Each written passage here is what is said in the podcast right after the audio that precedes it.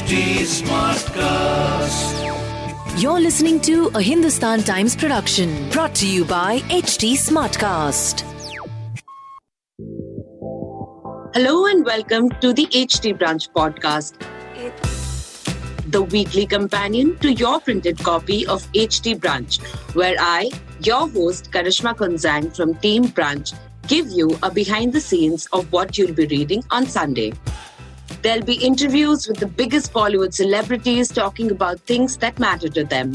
You'll also get to know a little more about the columns by Vir Sanghvi and Seema Goswami from the columnists themselves.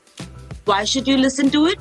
Well, it's one of India's top Sunday magazines. It has the best editors, columnists, and opinion leaders bringing you what's happening around town. Listen on for an additional dose of brunch. This series is available on htsmartcast.com, India's fastest growing podcast producing platform. Hey guys, how's it going? Have you ever been fat shamed?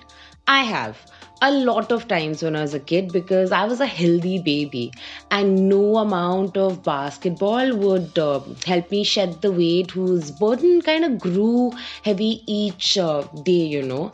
And it took a long, long time for me to be okay with my body and how uh, much I weighed. And, uh, you know, there were notions like uh, no one marries a healthy girl that were drilled into my head uh, since the very beginning. And even today, there are enough comments that come my way um, you know what with the lockdown weight i've uh, put on you know. And uh, being fat shamed is a given if you're not a skinny girl now friends family peers neighbors aunties you meet at every shadi be it in person or on zoom it's something that's common now. Uh, but things do seem to finally and hopefully be turning around with people finally embracing the concept of loving and accepting their own bodies. Um, so today we've got fashion writer Bharat Gupta who's speaking to models Payal Soni, Apoorva Rampal, and Varshita who uh, talk about their experiences as curvy models in the industry for HT Brunch. Hi guys, I'm Bharat Gupta and I'm here with three women who have busted the myth of what is perceived as standard model size. They're powering through with some of the most prestigious campaigns with top brands and designers. Payal, Varshita, and Apoorva are body positivity champions who have shown that curves definitely don't lie. Welcome to the podcast. I'd like to begin by congratulating all three of you for showing the world that diversity is really the new normal. Apoorva, I'd like to begin with you. You know, you were a part of the Kay Beauty campaign with Katrina Kaif. And curve mm-hmm. models as a profession is relatively, it's a relatively new concept in India. Uh, do you think yeah. people have started accepting curve models and plus size models? I think uh, we are past the age where the Indian fashion industry only accepted and promoted size zero models. Instagram has helped propel the body positive movement to where it is today. And from being labeled fat to curvy is a good start and indicative of people shifting mindset. Just like a few years ago, having plus size models in a fashion show would have been unheard of. Yet here we are now, where Lakme Fashion Week has a segment for plus size. And I feel we are on the right path now, but there are still some ground to cover till we reach the point where the fashion industry is closer to representing uh, all types of people in society. I think baby steps is a good movement towards positivity. And I'd agree with Apoorva that the transition has been made, a shift in mindset has happened, and we've moved towards a more positive outlook towards different body types. Now, Varshita, you were spotted by the iconic designer Sabyasachi, a campaign that most models dream to be a part of. While Sabyasachi has pioneered the acceptance of diversity with all his campaigns, there is a discussion where people talk about what is now being labeled as the fat tax, where certain designers are charging extra for larger sized outfits. Do you think that's really fair to charge extra money just because someone is a larger size? To answer your question, I'd actually like to quote someone um, like Masaba Gupta, who actually went on a show. I don't remember which show this was. And she said, you know, being a designer, I can attest to the fact that it doesn't take a lot of money to make clothes for larger women. So the whole point here is then designers have agreed and attested to the fact that they are not having to uh, spend a lot of money on making these clothes for larger women, then why charge these women a little extra than the others? I think it's complete discrimination. And we've spoken about discrimination on so many levels. Like even in your article, where Apoorva or I, Payal, or anyone else who has spoken, they stand against discrimination in the fashion industry when it comes to size or different shapes. I just don't understand. I feel like fashion industry is evolving so much these days especially in the west. If you see there are so many beautiful models beautiful curve models who are walking the runway for such prestigious big time big designer brands. I just don't see why that hasn't really penetrated into an indian society where the average woman is actually size 16 and what's really abhorring is the fact that these days like you mentioned fat tax which is so wrong on so many levels because all of these designers who work so hard to make these clothes for these women and most of the markets if you see if you, if you see the kind of customers that they get it's mostly women who wear medium or large sizes or sometimes even extra large. So i just don't understand how they would actually be profiting by making these women pay more when in reality these are the kind of women who actually come to them to buy clothes. So i think it's completely wrong on so many levels and it should not be encouraged. And there has to be more forums where people actually come forward and uh, speak against these things. Not just women but also men. And you know people need to fight this bias not only within the industry but also in terms of retail and how it has to be conducted that's very true, Varshita. And it brings us back to the same narrative that when designers design for XS or smaller sizes, do they then charge clients lesser money? No. So when you have the same uh, price for a particular outfit for extra small, small, medium, large, then why charge extra for extra large? Payal, you are very active on social media, an influencer, if I may call you so. You were also part of the Face Anything campaign for Olay, which literally created waves across the country and globally. It had four powerful women. You were the body positivity champion amongst them. Do you feel that being so active on social media, you have faced any sort of discrimination, uh, comments that may uh, tune you towards body shaming, or if you've been trolled at all? Firstly, thank you, Bharat, for having me here. Uh, yes, I have faced many times. Uh, like I, I do get DMs, I do get messages. People do troll me, and I feel uh, people troll everyone who is doing great in their life. And about discrimination, yes, not only on social media, I've faced uh, discrimination with the brands as well. If you see, Varshita has said uh, we are evolving. Yes, we are evolving but somewhere uh, i saw that uh, these brands who are so-called body positive uh, they're more focused on financial aspects. When people are accepting larger sizes today and uh, you know you see women with fuller bodies being a part of uh, bigger campaigns as well there is another dialogue which says that this acceptance is leading to people glorifying obesity do you think that this is a justified explanation? I, for one, I honestly believe that body positivity movement cannot be defined in terms of us glorifying uh, women who are fat and us glorifying obesity and promoting obesity and preventing people from working towards uh, maintaining a healthy lifestyle or getting fit. That was never the motto from the beginning. When I was discovered by Mr. Mukherjee, he had never he never had an agenda in mind. He never told me that you're going to be the next big thing or that I'm going to promote you as a curve model or a plus size model or I think it's a fad or that I must have this in my campaign to garner attention. Nothing at all. I remember the first conversation I ever had with him is when he had asked me to uh, be part of his campaign and to come for a test shoot. I asked him if he was if he was just joking because I'd never really seen so many curve models on bigger platforms such as these.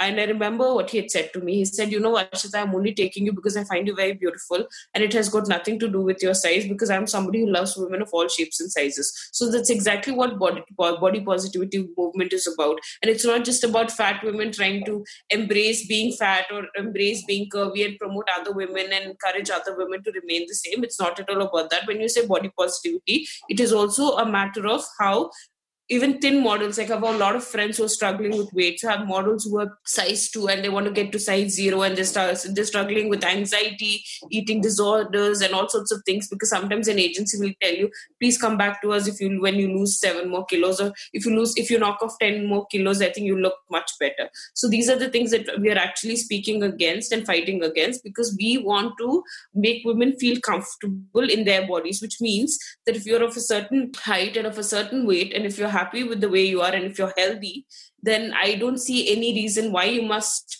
not eat what it is that you like to eat. And why am i required to do four hours of exercise when i can just walk for 30 minutes a day and maintain a healthy lifestyle and be healthy and be comfortable in the kind of clothes that i'm wearing? So body positivity is about embracing yourself your flaws and it's about how each person is different and each person has a different body shape and each person has different nutrition requirements. As long as you maintain a healthy lifestyle as long as you're able to take care of yourself and not eating too much junk meditating getting enough sleep exercising for about 30 to 45 minutes every day i think that should be it. So that's what and when we're trying to link it to the fashion industry all we're saying that fashion industry should be accessible to women of all shapes and sizes. Thank you apoorva. Thank you payal. Thank you varshita for being a part of this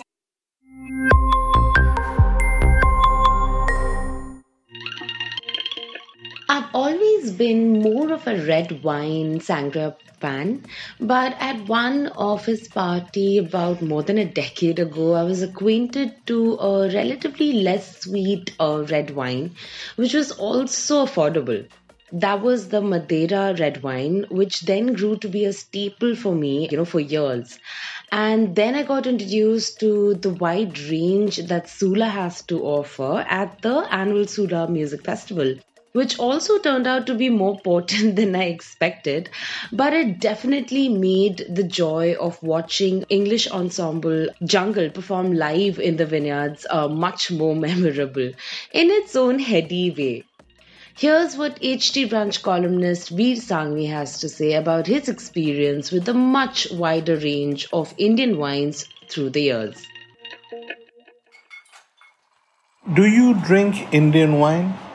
Well, I used to when I was in college, and I have to add, above reasonable drinking age. And the wines in those days had names like Golconda and Bosca, and frankly, they were pretty disgusting. But when you're youngish, that's about all you can afford. After that, when I became a serious wine drinker, there were very few Indian wines I took seriously. There was one, there was something called Grover La Reserve, which came out of Bangalore which was made with the collaboration of a very famous French wine expert called Michel Rolland, which was drinkable, and I ordered that often. But then I sort of abandoned Indian wine till some years ago I met a man called Kapil Sekhri. Kapil and his brother Gaurav Sekhri were very rich, well off industrialists from Delhi, and they were expanding into wine, I think only out of passion more than anything else. I tried their wines and I said they were great but of course they could be better. You know, in my business, you do these kind of tastings all the time and then you forget about them. But actually, these wines got better and better, and now their flagship wine, Sette, is easily world class. It's the sort of wine I would drink at home without a second thought. Even as I admired Kapil for his youth and his energy, he got COVID. It was asymptomatic, so nobody worried too much about it. He tested negative and he was fine. Then one fine day, after a little exertion, he suddenly collapsed and sadly he passed away. He was 45. It was not just a shock to all of us, but we couldn't imagine how a man who had done so much for the Indian wine industry, he was in the pink of health, he was a fitness freak, could end up this way. It's given us all a shock, but fortunately, Kapil's legacy endures. One of the things he launched just before all this happened was a wine in cans called Tilt, meant for younger people. It's very drinkable, it's good value, and I wish when I was young we had things like Tilt around.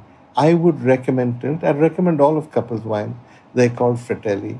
But most of all, I think I just miss Couple.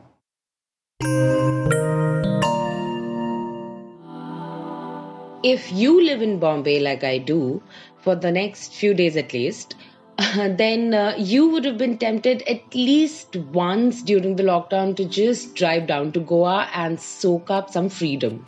We've all had Goa plans that have been canned, and uh, 2020 has been no exception.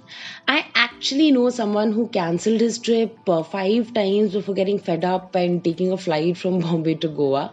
He's COVID free and still there, so all's well. Uh, I admit though that even I've been tempted to you know just uh, go to goa but uh, i just haven't had the nerve to step out for more than groceries forget uh, frolicking on a public beach somewhere or maybe it's just my unwillingness to deal with uh, worrying about sanitized washroom breaks uh, hygienic food and homestays. But uh, HT Brunch columnist Rehana Munir just spent 10 days there. Listen on for her 2020 Goa experience.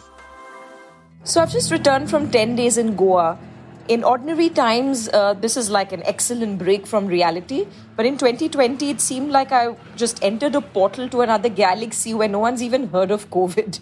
I, I wish that cliche about tourists from all over India storming Goan beaches uh, wasn't true, but sadly it is. Uh, the safety protocols are uh, sort of, you know, taken a bit too lightly. And I can completely understand all the consternation and all the displeasure being caused uh, to the locals. Uh, having said that, you know, Goa does what Goa does. Uh, it's surreal right now. The beaches are all there for you to enjoy, but not all shacks are open. The hotels are open, but the pools are closed. So, in your head, you're constantly comparing your 2020 Goan trip to all the other Goan holidays you may have had. And you're in a kind of a mental hierarchy. Was that the best mussel I've ever had? Is that the best sunset I've seen? Was that the best wave I've ever dodged? You know, and um, you kind of psych yourself up, wondering whether it was worth it, uh, making this trip and doing the tests and whatnot. Well, uh, my answer is yes, it's absolutely worth it if you're responsible and safe.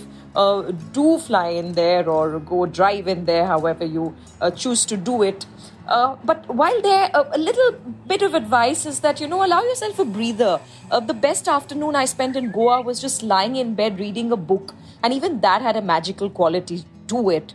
Um, and the best meal I had, I'm embarrassed to say, was this Chinese food that I ordered in uh, fried rice and chicken chili and caramel custard.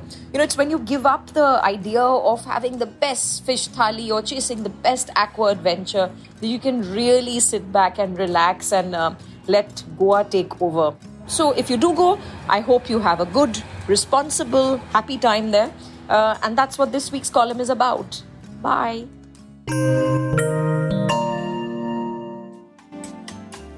This week, I'm excited to introduce the musician we have in store for you for multiple reasons. She's got a soothing voice, has just come out with her first song in Hindi, which isn't her first language, and has roots in Kalimpong, a small town near Darjeeling where my mom's from. Meet Kiara Chettri, a 17 year old who's based out of Gurgaon and has just released a new song titled Now I See. Uh, she came out with her first single called You'll See when she was just 15 years old, um, tags Ed Sheeran and Coldplay as her inspirations, and reveals that 4 a.m. is her favorite time of the night to pen down her songs. Hope you like what she has in store for you today. Hi everyone, my name is Kiara Chettri. I'm a 17 year old singer and songwriter from Gurgaon, and today I'll be singing a song called Now I See, which is from my debut album 4am that just came out recently. Now I See is a song that gets in your feels. It's all about a relationship that just wasn't meant to be. So hope you guys enjoy it.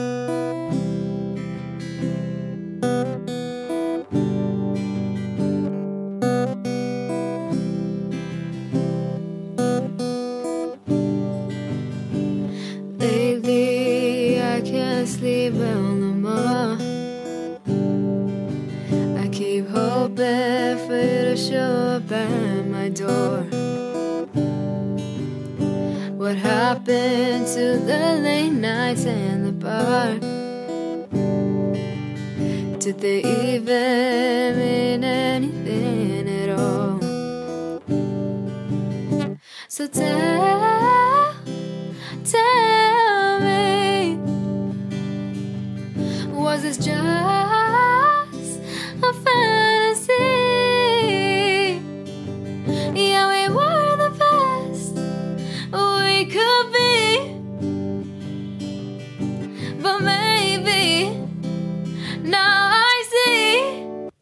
This just wasn't meant to be.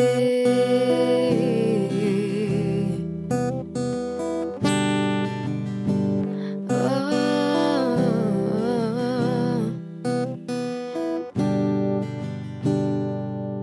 Thank you so, so much and have a great Sunday brunch.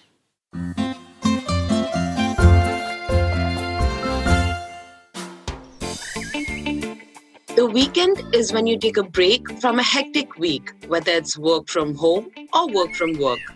It's also a day to develop perspective on things by not just consuming news, but also analyzing it by listening to different points of views and figuring out what you feel about it. We hope we've been able to do just that with today's HT Brunch podcast. Feel free to give us feedback and suggestions on HT Smartcast on Facebook, Twitter, and Instagram, or DM us directly at HT Brunch on Instagram and Twitter. To listen to more podcasts, log on to htsmartcast.com Suno. सुनो नए se. I will see you back here next weekend with another dose of entertainment that keeps things real. Till then, happy brunching, guys!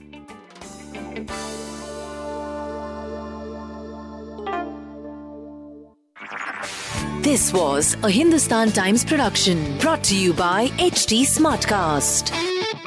HT Smartcast.